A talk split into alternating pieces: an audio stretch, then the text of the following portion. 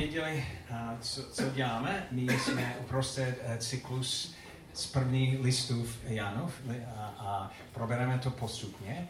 Minulý týden jsme mluvili o tom, jak, co, co je Boží pohled na hřích.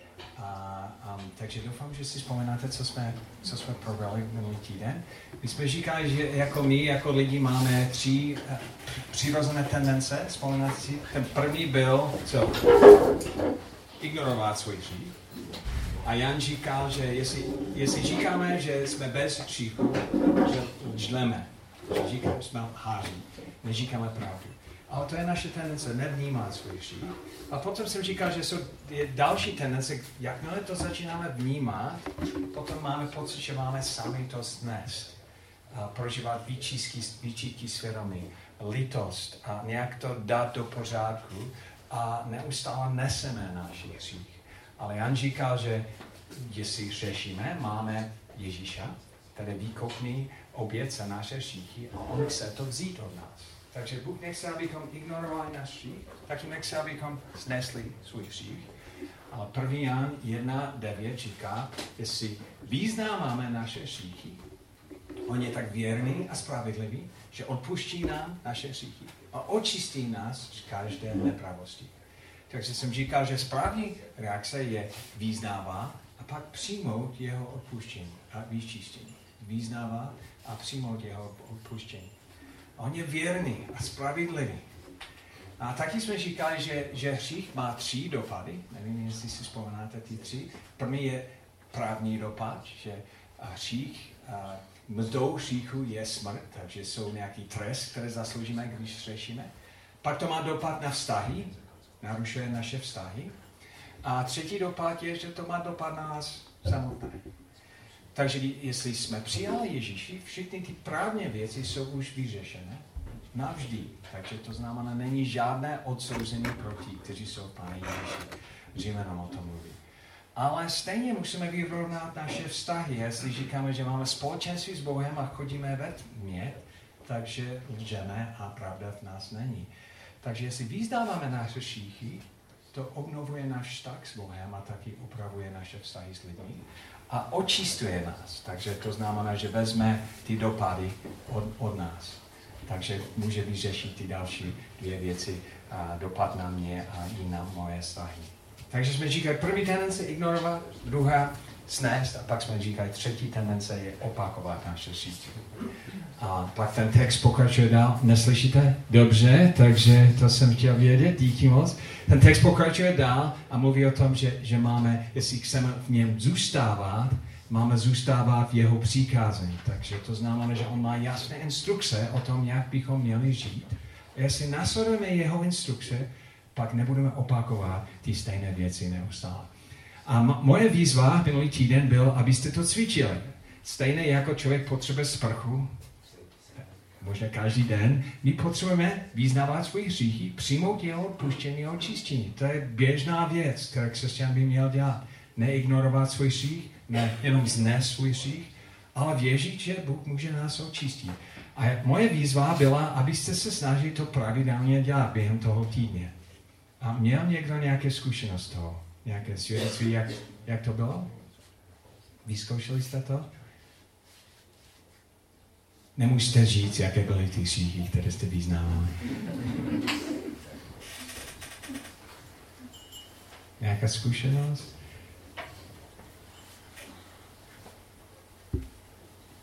Teď si vzpomínáte, o čem bylo kázáno minulý týden, že? Takže máte další týden a můžete to, to aplikovat i v tom dalším týdnu. A jestli máte Bible, můžete to otevřít na první list Janův a pokračujeme dál. A doufám, že máte Bible před sebou, nebo aspoň nějaké aplikace na telefon, kde se můžete na tom podívat, protože je to jinak, když člověk to vidí před sebou a přímo ten text. A, a začínáme s dvanáctým verší, druhá kapitola. První list Janův dva, dvanáctý verš. Píšu vám, drazí, že jsou vám pro jeho jméno odpuštěny hříchy. Takže zase to zaslíbení, že nemusíme nést naše hříchy, ale že on nás odpouští. Píšu vám, otcové, že jste poznali toho, který je od počátku. Píšu vám, mladenci, že jste zvítězili nad tím zlým. Napsal jsem vám, děti, že jste poznali otce. Napsal jsem vám, otcové, že jste poznali toho, který je od počátku. Napsal jsem vám, mladenci, že jste silní a Boží slovo ve vás zůstává. A zvítězili jste nad tím zlým. Takže to je úžasné. Otcové, máte pozbuzení, mladí lidi máte pozbuzení, děti, a my jsme všichni děti v něčem. Máme taky nějaké pozbuzení. A je, je důležité se uvědomit, že, že Jan, když to psal, on byl ke konci života. On měl kolem sedmdesát let, když to psal. A psal Janovi evangelium o mnohem dříve. A to je člověk, který strávil spousta času s Ježíšem, byl jeden z jeho nejlepších přítelů. A potom celý život o něm mluvil. A to je jako když máš setkání s nějakým odborníkem, který věci tak dobře zná, že chce zdůraznit ty hlavní věci. Takže nějaký starší muž, který je zároveň velmi moudrý a má spoustu zkušeností. A Jan v, v té knize opakuje několik základních myšlenek, protože on chce, abychom chytili ty základní myšlenky. On, on taky mluví obrazově. Mluví, mluví často o světle, o, o, o temnotě. Světlo a tma má kontrasty. Světlo a tma. Pravda i lež. Dobro i zlo. A láska a nenávist.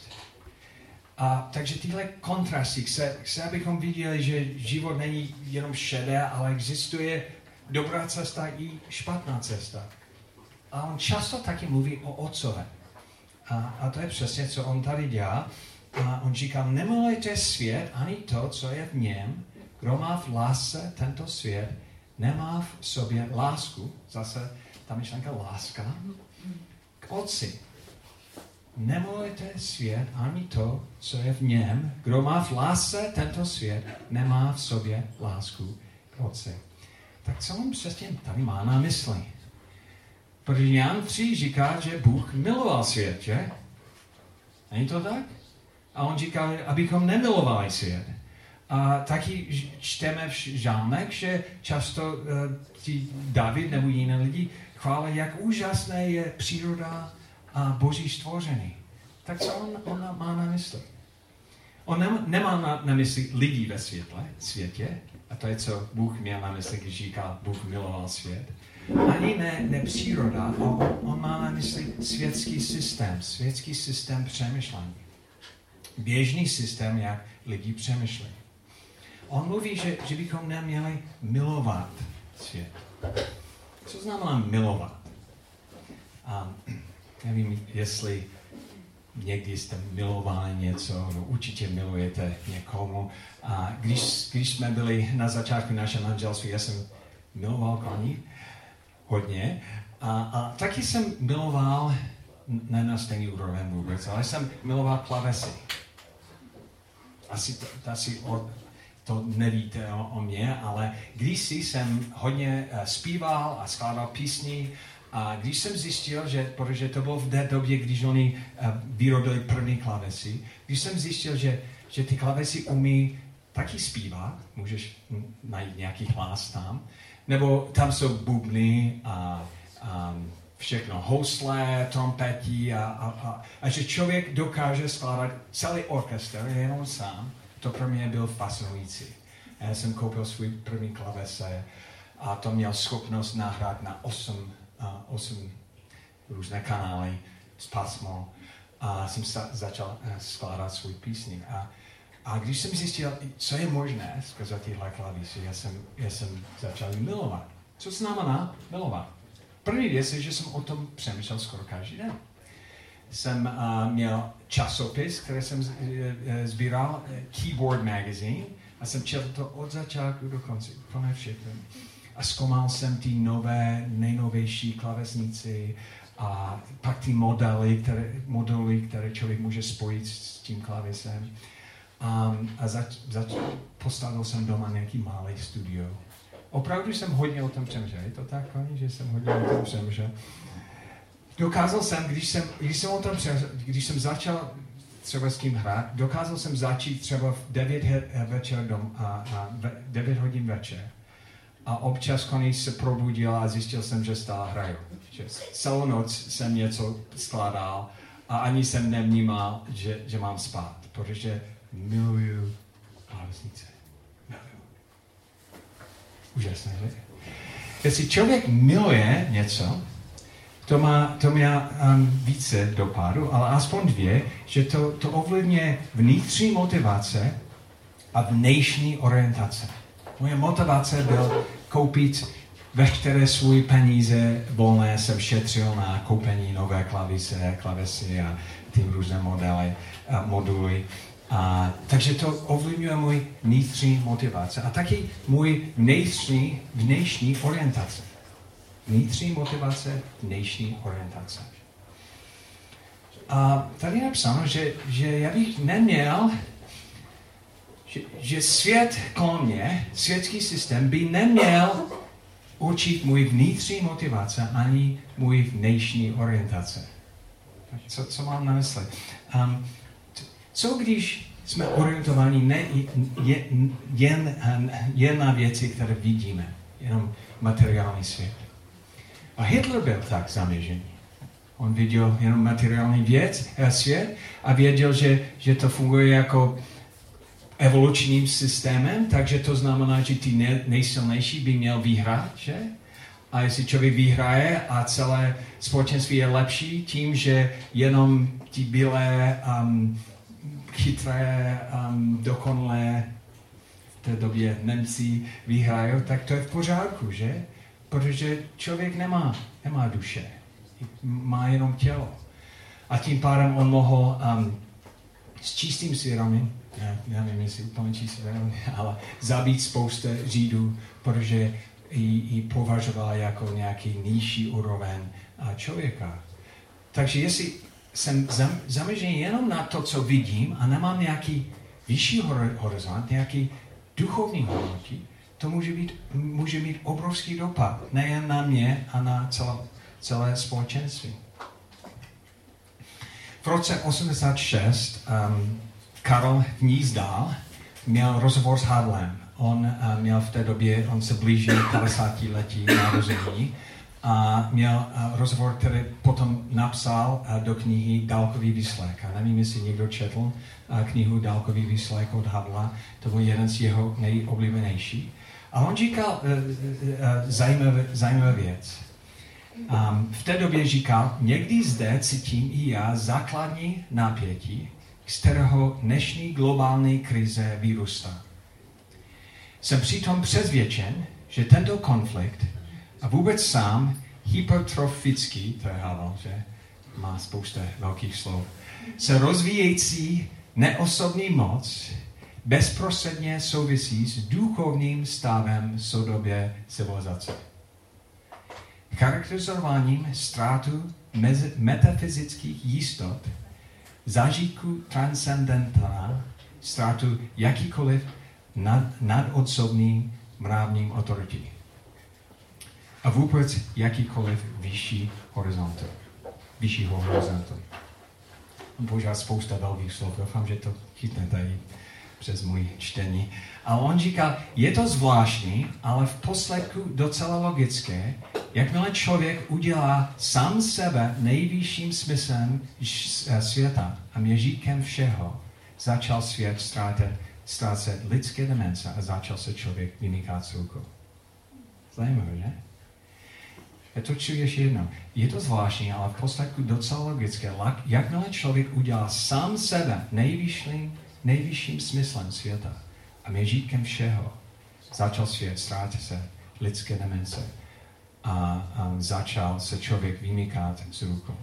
Pak on pokračuje dál. Velký odklon od Boha, který v moderní době proděláváme a které nemá v historii období, pokud vím, žijeme uprostřed první ateistické civilizace, má své složité duchovní a kulturní příčiny. Pyšný antro, antropocentrismus. To slovo znamená, že člověk je, je, je uprostřed všeho. že já jsem Ježíka všeho. Moderního člověka, přesvědčeného, že všechno může poznat a podřídit si, cítím, kde, kde, kde si v pozadí soudobí krize. A dá se mi, že máli se změní k lepšímu svět, svět, musí se cosi změnit především v lidském vědomí, samotném lidství dnešního člověka. Člověk se musí nějakým způsobem zpamatovat. Zajímavé, že? On říkal, že jest, jestli já jsem uprostřed, jestli, jestli můj měříka je Je, je člověk, je, je co jaksi světský systém, pak, pak ztratíme, ztratíme všechno. Takže já bych neměl milovat svět. Svět by neměl, světský systém by neměl určit můj vnitřní motivace, ani můj vnitřní orientace. Ale co to přesně znamená? Ten text tady pokračuje dál. On říká, um, svět je sama touha těla, touha očí, namyšlenost života, nic z toho není z Otce, vše je to ze světa. Takže on popisuje tři věci. Si on má na mysli světský systém, on říká, že, že to má tři složky, tři hlavní touhy, které potom hání a, a celý svět. A první je touha těla, co moje těla chce. Je velmi snadné být orientovaný jenom na to, co moje tělo chce. Moje tělo chce jíst, že? Moje tělo chce spát. A tyhle věci nejsou špatně, ale moje tělo chce neustále spát, že? A nejít do práci ráno. A moje tělo chce jíst a jíst hlavně sladké věci. A bonbony neustále. A je spousta věcí, které moje tělo chce a zároveň není nejlepší pro moje tělo. A moje, moje tělo nechce cvičit. Já bych radši jako správný Američan jel všude. I když je to jenom sto metrů daleko. A chodit je mnohem pohodlnější sednout do auta. Ale jestli jenom reaguju na to, co moje tělo chce, za chvilku může být velmi nezdravý. Že? A já jsem nedávno četl o, o, o tom, jak v poslední době lidi všeobecně nejí dobře. Oni říkají, že, že v historii ty králové byli jediní, kteří mohli se vybrat, co jíst. Měli veškeré možnosti. A zároveň často byli ty nej, nej, nejzdravější lidi. Když se podíváš zpátky, všichni byli tlustí, měli spousta různých problémů, protože mohli si dovolit všechno a tím pádem dovolili všechno. A oni říkají, že problém v dnešní době je, že my jsme všichni králové, že? A my všichni můžeme dovolit všechno. A tím pádem jenom reagujeme na to, co naše tělo chce. A naše tělo nechce vždycky věci, které jsou nejlepší pro moje tělo. A jsou různé touhy, které nejsou zdravé pro mě. A máme... Mám, máme sexuální touhy, které by mohly zničit naše manželství a zničit náš život. Máme, um, já, jsem, já jsem mluvil s Indošem, nevím, jestli Indoš je tady, um, ale protože on je, um, on je, on je věřící dneska, nevím, jestli víte, že, že v minulosti vůbec nebyl. A on uh, nějakou dobu bral drogy, uh, velmi celovědomé. A já jsem mu říkal, tak jak to je brát drogy? A on říkal, úžasné, úžasné. Říkal, ty zážitky, které jsem měl, jsou tak úžasné, ale zároveň to zničí tvůj život. Ale jsou úžasné. A to je důvod, proč lidi jsou závislí na ně. Jestli dělám jenom to, co můj tělo chce, může zároveň zničit můj, můj tělo. Takže touhy těla může, může mě může mě zničit můj život. Další věc je, um, svět je sama touha těla, touha očí. Touha očí. Co to znamená? Že něco, něco vidím a tohle věci chci. A chci koupit tohle auto, nebo chci um, možné vidět ty ostrovy někde. A co. Někdy je to, jsou to věci, někdy jsou to zážitky. Um, Ale problém je v tom, že, že jestli jsem zaměřený na to, co moje oči chtějí, co, co chci získat, tam taky budu zklamaný, protože moje oči nikdy nejsou spokojený. Um, přísloví dvacet sedm dvacet říká, hroub a zahuba se nikdy neza, nenasytí, právě taky nezasycené jsou lidské oči. A nevím, jestli jste to poznali, že dlouho jste chtěli něco vlastní, tak koupíte, a pak to koupíte a chcete něco navíc. A pak chcete něco dál. A, a člověk může naplnit svůj život spousta věcí, ale, um, ale pořád tam to není ono. A navíc, uh, co tady je napsáno, je, že ten hlavní pro- problém, sedmnáctý verš, je svět pomíjí, tak jako jeho touhy. Že to nemá trvalé, trvalou hodnotu. To pomíjí. Já jsem koupil spoustu klávesnicí, uh, klávesí, klávesnice, klávesí, a elektronické moduly. A víte, kde jsou dneska? Oni jsou všichni na půdě u nás doma. A všichni jsou staré a mají hodnotu velmi nízké a já vůbec nemám čas na to. A nějaký celý úsek mého života jsem byl tak zaměřený na něco, které nemá trvalou hodnotu. V stejné době jsem miloval svou ženu a svou rodinu a to má trvalou hodnotu. To je něco, které, které vytrvá na věky. Ale věci jsou, oni se pomíjí. A, a lidi, kteří jsou zaměřeni na získání věci, na, na konci budou vědět, že nic nemají. Stejně jako člověk, který je zaměřený jenom na naplnění touhy těla. Na konci zničí tělo. A pak třetí věc. Namyšlenost života. Touhy, touha očí, namyšlenost života. To v podstatě je pýcha, ego. Můj ego taky. Spousta věcí se pícha a um, může úplně řídit můj život. Když jsem byl na střední škole, každý rok jsme vydali uh, takový yearbook, uh, tak, takzvané v angličtině. Uh, to byl um, kronik, kronika. Um, jedna věc je, že všichni studenti byli tam vyfocené, takže můžeš, můžeš se podívat na všechny moje spolužáky na, na střední školu. Ale další věc je, že tam jsou uvedené veškeré události, které byly v té škole. A taky, kdo vyhrál nějakou odměnu nebo byl v nějaké významné pozice nebo něco takového. A když jsem vystoupil na, na střední školu, jsem dostal v prvním ročníku svůj první yearbook a jsem se podíval na všechny fotky a říkal jsem, takže teď mám jasný měřítko. Mým cílem bude, aby tahle, tahle kniha ukázal, jak dobrý jsem. Takže to je, to je jasné, že? A takže to znamená, jestli já mám více fotek v té knize než všichni ostatní, to znamená, že jsem v nějakým způsobem vyhrál. A já jsem nikomu tohle neříkal, ale to byl můj uh, tajný cíl na střední škole, je poslední rok uh, být v té knize více než všichni ostatní lidi. A když, když byl vydán, takže já jsem měl jednu výhodu, že jsem byl součástí toho týmu, který připravil tu knihu, takže to je taky výhoda, ale a, když, když ta, ta kniha byla vydána, já jsem se podíval dozadu, kde je index a můžeš se podívat podle jména, kdo je na pr- které straně. Já jsem počítal, že tam jsem desetkrát, pak jsem počítal všichni ostatní a pár lidí taky byli desetkrát, ale nikdo neměl více než deset.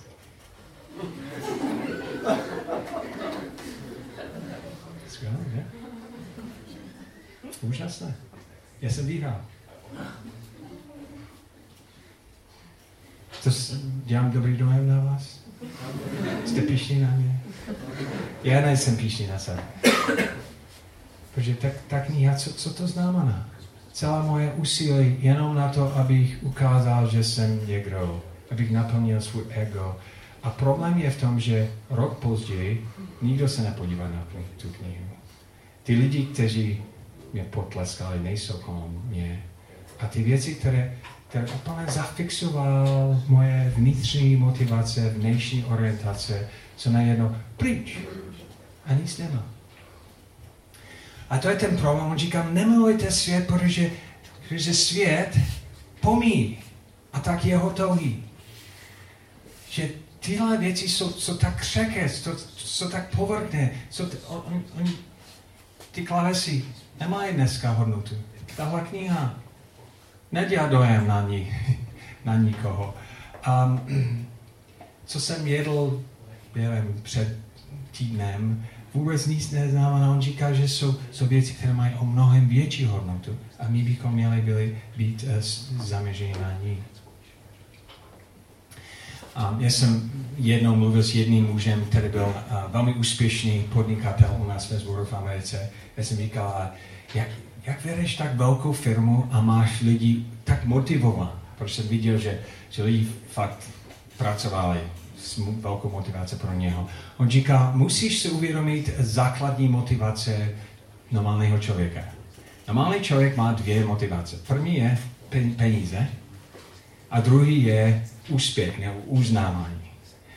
A jestli, jestli vytvoří zpětnou vazbu v práci, kde ten, kdo spousta práce dělá, má vyšší plat a navíc má větší uznávání, kteří budou pracovat od rána do, do večera. Velké motivace. A jestli se podíváme na světský systém kolem nás, v podstatě tyhle tři motivace, tělo, oči a pýcha, to je základním motorem světa, že? To je, proč lidi koupí, vydělají, um, dělají spousta věcí. To je, to je plně základním motorem, celý komerční systém je postavený kolem, kolem toho. A využít tyhle, tenhle vnitřní motor, tohle dnešní uh, zaměření. A pak jsem se zeptal, takže já pracuji v neziskovém sektoru, v křesťanském světě, a jak můžu uplatnit tyhle principy? On, on říká, nesmíš uplatnit tyhle principy v křesťanském světě, protože my máme vyšší principy. Máme nějaký vyšší horizont, nějaké uh, vyšší motivace, láska k Otci a um, zaměření na něho.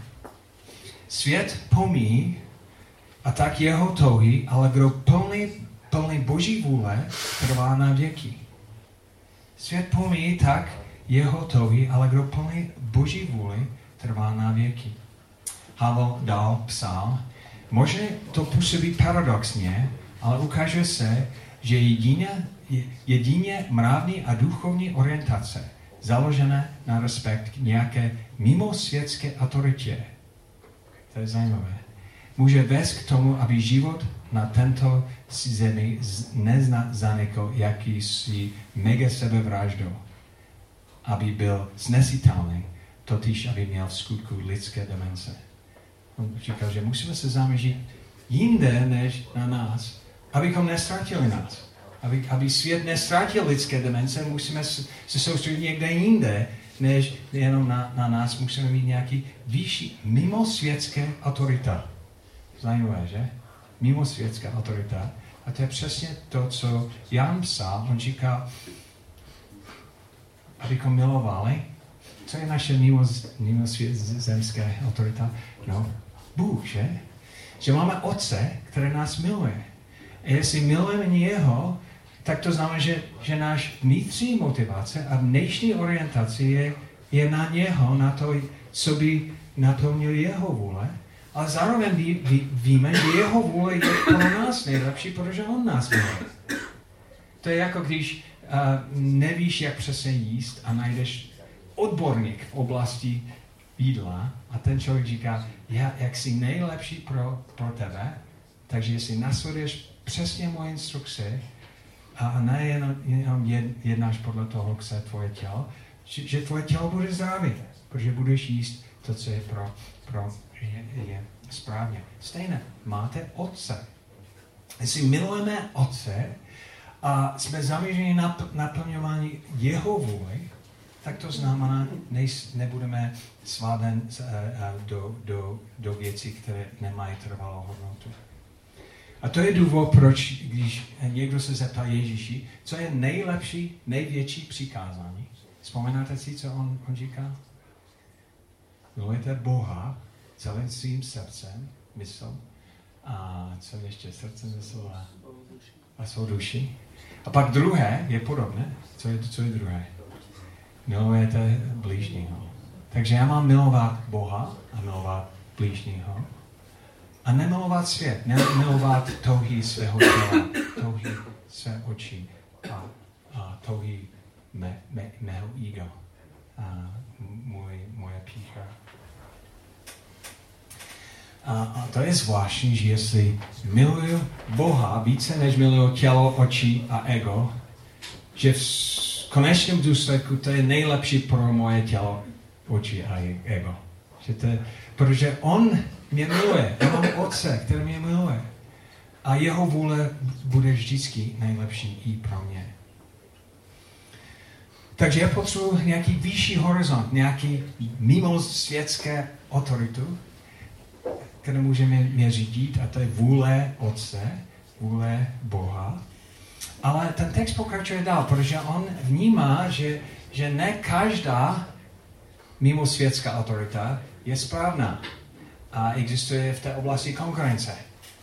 On říká v osmnáctém verš: drazí, je tu poslední hodina, slyšeli jste, že přijde Antikrist. Teď se objevila spousta Antikristů a tak víme, že je to poslední hodina.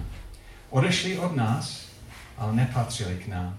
Kdyby patřili k nám, zůstali by s námi. Oni však od nás odešli, aby se ukázal, že nikdo z nich nepatří, patřil k nám. Vy ale máte pomazání od svatého a všich, všichni rozumíte. Nepíšu vám proto, že byste neznali pravdu, ale protože ji znáte a protože žádná lež nemá nic společného s pravdou.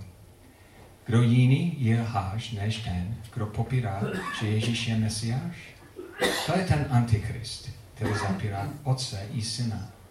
Žádný, kdo zapírá Syna, nemá ani Otce. Kdo však vyznává Syna, ten má i Otce. Ať ve vás tedy zůstává, co jste slyšeli od počátku. Když ve vás zůstane, co jste slyšeli od počátku, pak i vy zůstanete v Synu, i v Otci. A, a je to zaslíbení, které má od něj věčný život.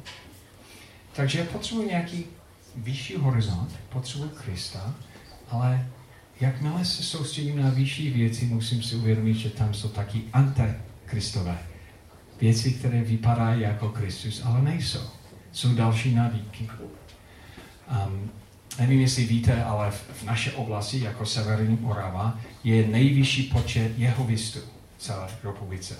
A já si myslím, že to souvisí s historií, že oni a, byli hodně pronásledováni během totalití, a to znamená, že č- spousta z nich byl, byl poslaní na, na dolech, a tím pádem je tady velké koncentrace.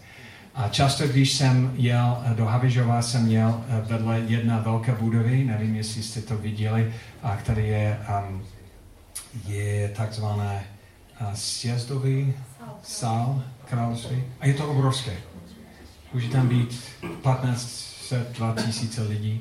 Jedno bylo tam setkání, byl, um, parkoviště bylo plné, takže já jsem si říkal, jdu tam se podívat na, na ten sjezd. A šel jsem dovnitř a byl plný sál lidí, a ten, kdo, kdo stál vpředu, měl Bible, sice měl to vedle a před sebou měl a, strážní věž, ale mluvil o spoustě dobrých věcí.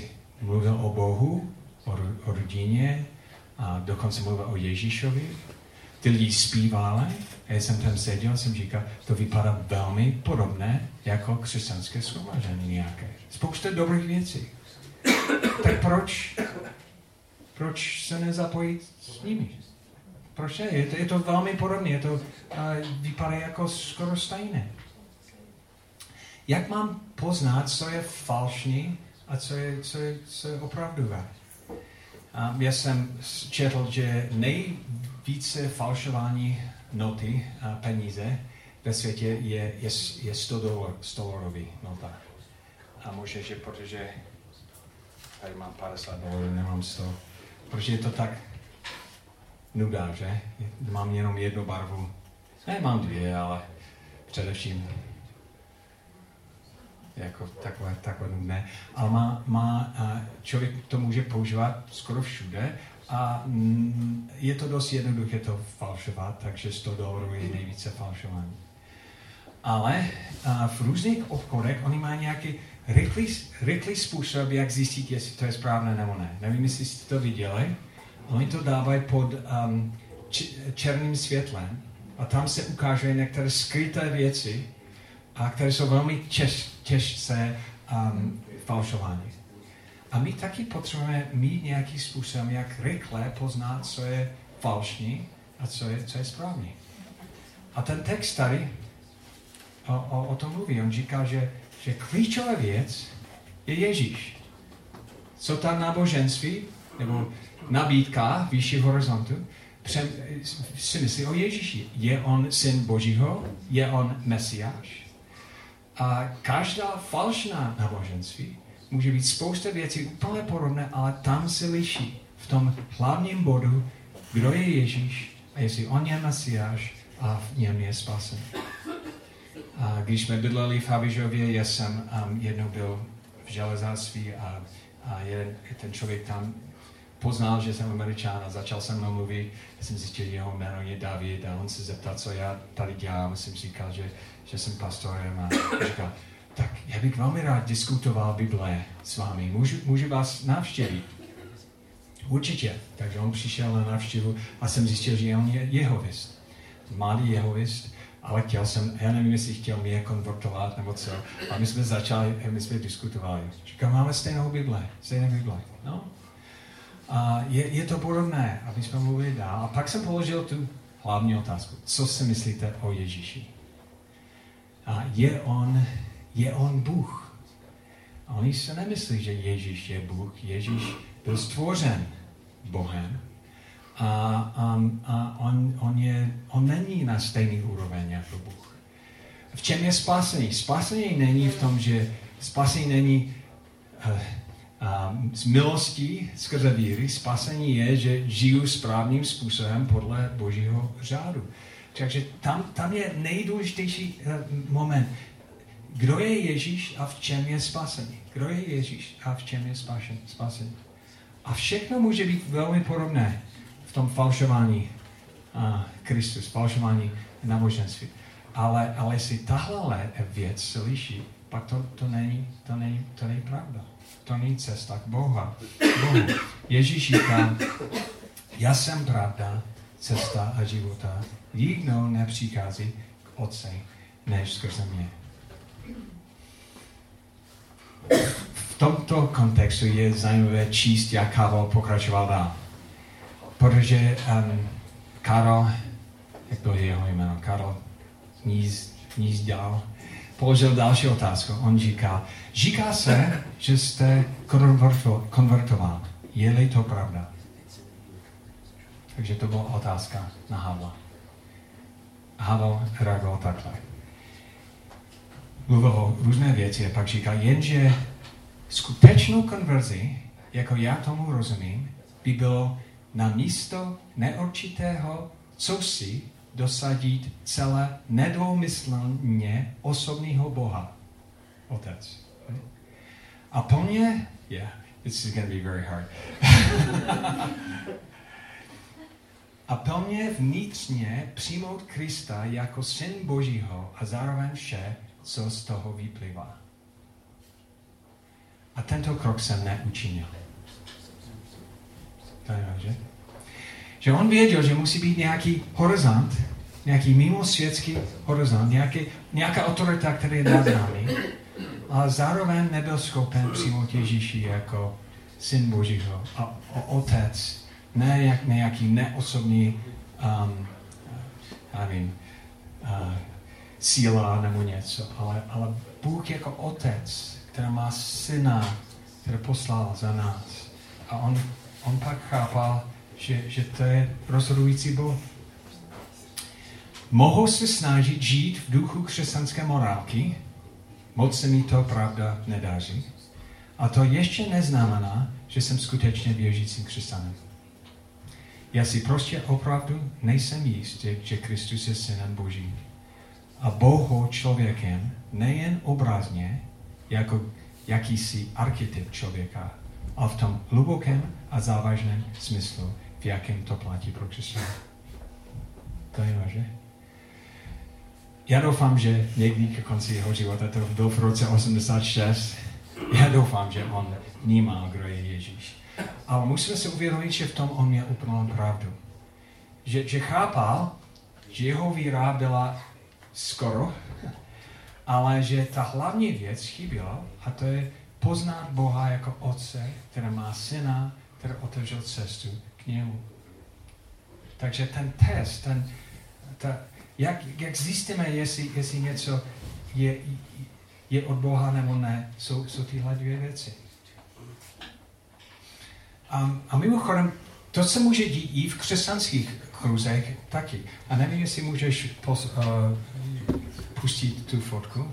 My jsme byli v Chorvatsku v letě a navštívili jsme jeden kostel a tam byl zajímavý obraz na, na, na stropu. Máš to? Přichází.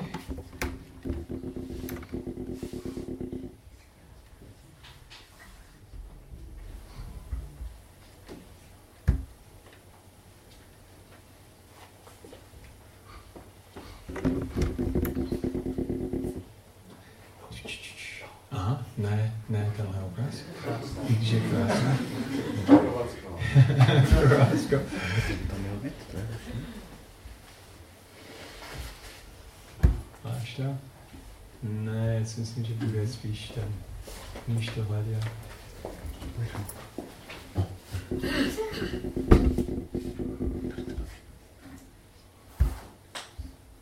Aha, další krásná obraz. Tady, tady to vidíte.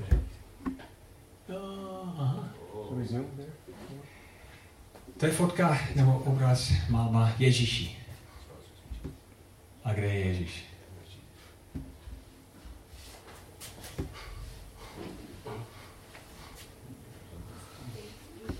Kde je Ježíš? Mimino. Kdo je, kdo je hodně velký? Velká. Maria. Že? Matka Ježíši. Že? Kdo je, kdo, kdo je nejvyšší? Kdo je spasitel? Kdo je, kdo je ten, kdo mě poskytne a ke komu obrátím? Maria? Oh, samozřejmě vedle něho je nějaký malý Ježíš, samozřejmě. Takže on... Zajímavé, že? Soustředí není na Ježíši jako spasitel, ale na Maria. A, a celý kostel je zaměřený na matka Ježíši. Ale Matka Ježíši není Mesiáš. Matka Ježíši není Syn Božího. Matka Mesiáš není bo- Bohem. Že? A Ježíš je. A, a, takže i v křesťanských kr- kružech je, je velmi snadné se odklonit od Ježíši jako hlavní zdroj spasení. Jako, jako on je pravda. Nejen, můžeme, můžeme to pak uh, zrušit, nejen uh, zná pravdu, nejenom přinese pravdu, a on říká, já jsem cesta a pravdu a život. A právě proto on, on psal na začátku toho textu, on říká, píšu vám, otcové, že jste poznali toho, který je od počátku. Píšu vám, mladenci, že jste zvítězili nad tím zlým. Napsal jsem vám, děti, že jste poznali Otce. Napsal jsem vám, otcové, že jste poznali toho, který je od počátku. Napsal jsem vám, mladenci, že jste silní a Boží slovo ve vás zůstává. A zvítězili, zvítězili jste nad tím zlým. Naše otázka dneska byla, jak může pravda zvítězit nad zlým? Havel často mluvil o tom, že pravda zvítězí. Ale pravda ne, ne, není nějaká soubor informací. Pravda je vtělení do Ježíše. A jestli ztrátíme Ježíše a ten pohled na něho, jsme ztrátili pravdu. A jestli chceme, aby pravda, skutečná pravda zvítězila, musíme být zaměřeni na Ježíše především, především a skrze něho na Otce, který má vůle pro nás.